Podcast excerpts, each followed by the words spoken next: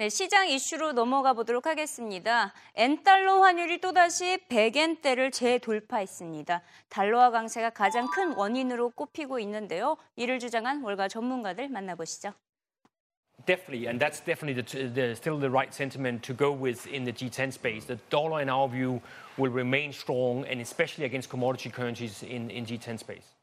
I mean, we are forecasting a move down to 129, 127, but not, not. A, I don't. I mean, you On will not see, on the assumption that U.S. data will simply look better, that Fed eventually will going to taper QE.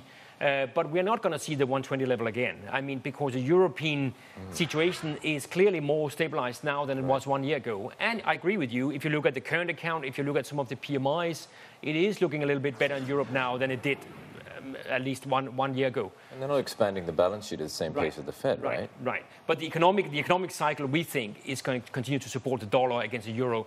But we are not expecting a collapse. We are definitely not expecting a big move in euro dollar from here. 네, 엔달러 환율이 또다시 100엔대를 돌파하면서 시장이 예의주시를 하고 있는데요. 달러화 강세가 주요 원인으로 꼽히고 있습니다. 이에 대해서 구체적으로 분석을 해보도록 하겠습니다. 유진투자증권의 박형중 이코노미스트 모셔봤습니다. 안녕하세요. 네, 안녕하세요. 네, 달러화 강세가 계속해서 이제 이어지고 있는데 얼마나 더 이어질 것으로 예상하시나요? 일단 올 연말까지는 달러와 강세 기조가 크게 변하지 않을 거다라고 예상을 하고 있습니다. 음, 일단 글로벌 경기 여건을 살펴보게 되면 어, 미국이 가장 양호한 경기 상황을 보여주고 있기 때문에 네. 이 부분이 달러화에 대한 수요를 어느 정도 유지시켜 줄 걸로 예상이 되고요. 음, 어, 글로벌 금융시장의 불확실성이 여전히 좀 남아 있기 때문에 네.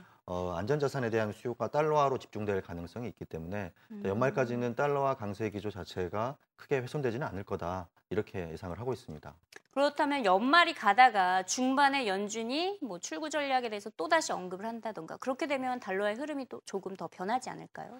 글로벌 경기 여건에 따라 달라진다고 생각이 됩니다. 음, 어, 연준이 그 유동성 축소를 시작하는 시점에 네. 글로벌 경기 상황이 충분히 개선되는 흐름을 보이게 되면 음, 어, 달러화 강세 기조가 더 강화되지는 않을 걸로 예상이 되는데 음, 어, 미 연준이가 유동성 축소를 시작하는 시점에도 불구하고 여전히 글로벌 경기가 미진하다면 음. 달러화 강세는 계속 이어지는 걸로 보는 게 타당하지 않을까 생각이 됩니다. 음, 달러화 강세가 장기화된다. 이는 곧 엔저 현상이 부각된다라고 다시 재해석을 할 수가 있잖아요. 이렇게 본다면 우리나라 기업들 피해를 어쩔 수 없이 볼 수밖에 없겠네요. 일단 엔화 약세가 조금 쉽게 끝날 것 같지 않습니다. 음. 지금 최근에 일본 경기 지표를 보게 되면 어, 물가는 상당히 안정적으로 나오고 있는 반면에 음. 어, 소비나 투자나 이런 경기 지표들은 상당히 개선되는 흐름을 보여주고 있거든요. 이러한 것들은 결국에는 엔화 약세의 효과이기 때문에 음, 일본 정부가 엔화 약세 정책을 쉽사리 포기할 것 같지 않고 그래서 엔화 약세도 앞으로도 한동안 이어진다라고 보게 되면 음. 한국의 주력 수출 기업들은 좀 가격 경쟁력 측면에서 약간 피해를 볼 개연성이 있을 것 같고요. 어, 최근에 수출 기업들을 보더라도 어, 일본 엔화와 연관도가 높은 기계나 자동차 중심으로 어, 수출이 감소하거나 둔화되는 흐름이 나타나고 있기 때문에 음. 어, 이러한 부분들은 한국 경제에 부담이 될 소지가 충분하다라고 음. 판단이 됩니다.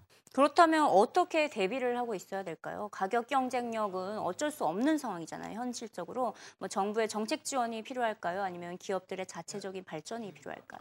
일단 둘 다 필요하다고 할 수 있을 것 같아요. 네네. 정부 차원에서는 일단 일본 통화 정책에 맞선 음. 지금 현재와 같은 완화적인 통화 정책을 어, 계속 유지할 필요가 있을 것 같고요. 음. 근데 기업 입장에서는 일단 가격 경쟁력을 확보하는 것도 중요하겠지만 수출선을 다변화한다든지 그래서 어, 가격 외 측면에서 경쟁력을 확보하는 노력도 중요할 것으로 생각이 됩니다. 지금 시장에서 월가에서 제가 들은 걸로는 제일 엔화 가치를 높게 책정한 것이 바로 115엔이었습니다. 얼마 정도로 예상하시나요? 일단 105에서 110 정도로 음. 예상을 하고 있고요. 네.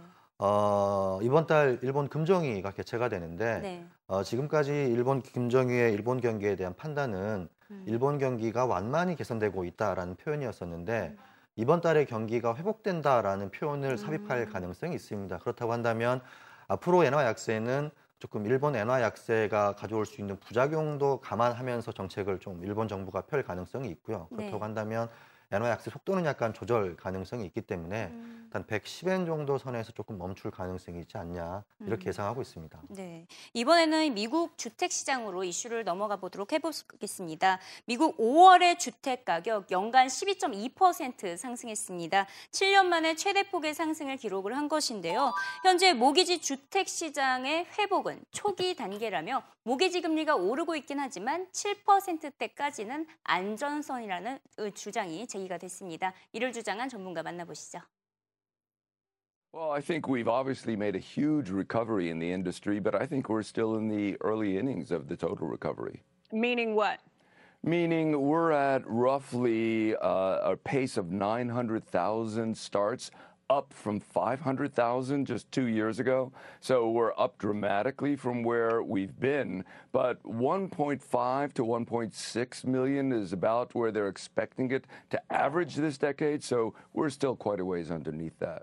Well, I mean, the reality is that nationally, home values are still very affordable. So, I mean, rates would have to get up above 7% um, in order to really affect affordability nationally. And that's not true for some pockets around the country. You know, parts of California, when rates get back up to 5 6%, they're going to start to look expensive. But nationally, we're still very affordable.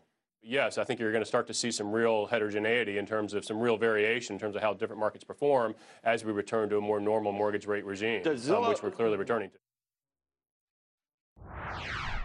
네, 지금 영상에서 주택 시장 회복이 초기 단계라고 진단을 했습니다.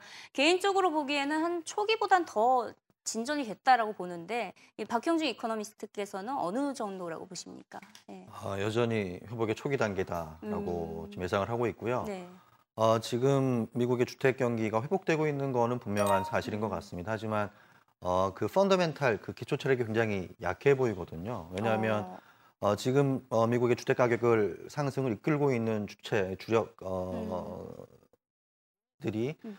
어, 가계가 아니거든요. 가계가 주택 대출을 받- 받으면서 주택 가격이 상승하는 흐름이 아니라 어, 일부 주택 업자들 그리고 금융기관들의 주택에 대한 수요가 늘어나면서 주택 가격이 음. 상승하고 있는 흐름이 나타나고 있기 때문에 아, 지금 현재 미국의 주택 경기는 회복세인 거는 분명하지만 네. 그 펀더멘탈은 상당히 아직은 취약한 수준이다 라고 음. 저는 판단하고 있습니다. 아무래도 직접 거주를 하려는 사람이 사려는 게 아니라 기관들이 투기 목적으로 사려는 게 아직까지 많다 이런 네, 의견이시죠. 그렇습니다. 주택 가격이 상승세는 계속해서 이어지고 있습니다. 이는 긍정적으로 볼 수는 있겠지만 이는 자칫 잘못하다가 버블로 이어지는 것이 아닌가라는 우려가 있는데 이는 어떻게 생각하십니까? 어, 그 우려는 굉장히 어, 조금 낮아 가능성 실현될 음. 가능성이 낮아 보이는데요. 네.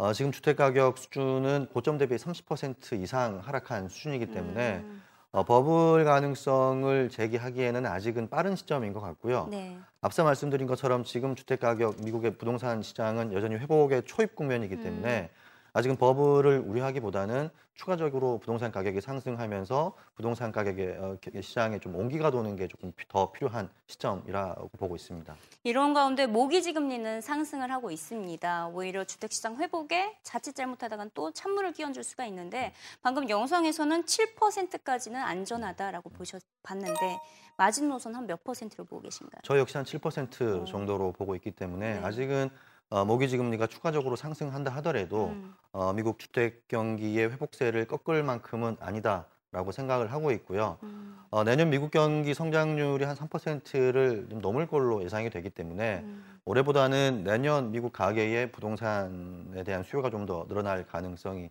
있을 것으로 보고 있습니다. 아, 그렇군요. 이 진로닷컴의 예상 결과가 내년 집값이 4%로 상승할 것을 예상했습니다. 내년 집값 상승 속도 한 어느 정도로 예상하시나요? 저도 한5% 안팎 정도로 예상을 하고 있습니다. 네, 그렇군요. 영상에서 이제 월가 전문가들 의견과 매우 일치하는 것을 제가 알 수가 있었네요.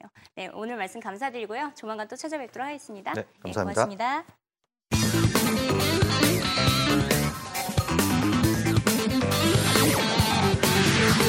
back.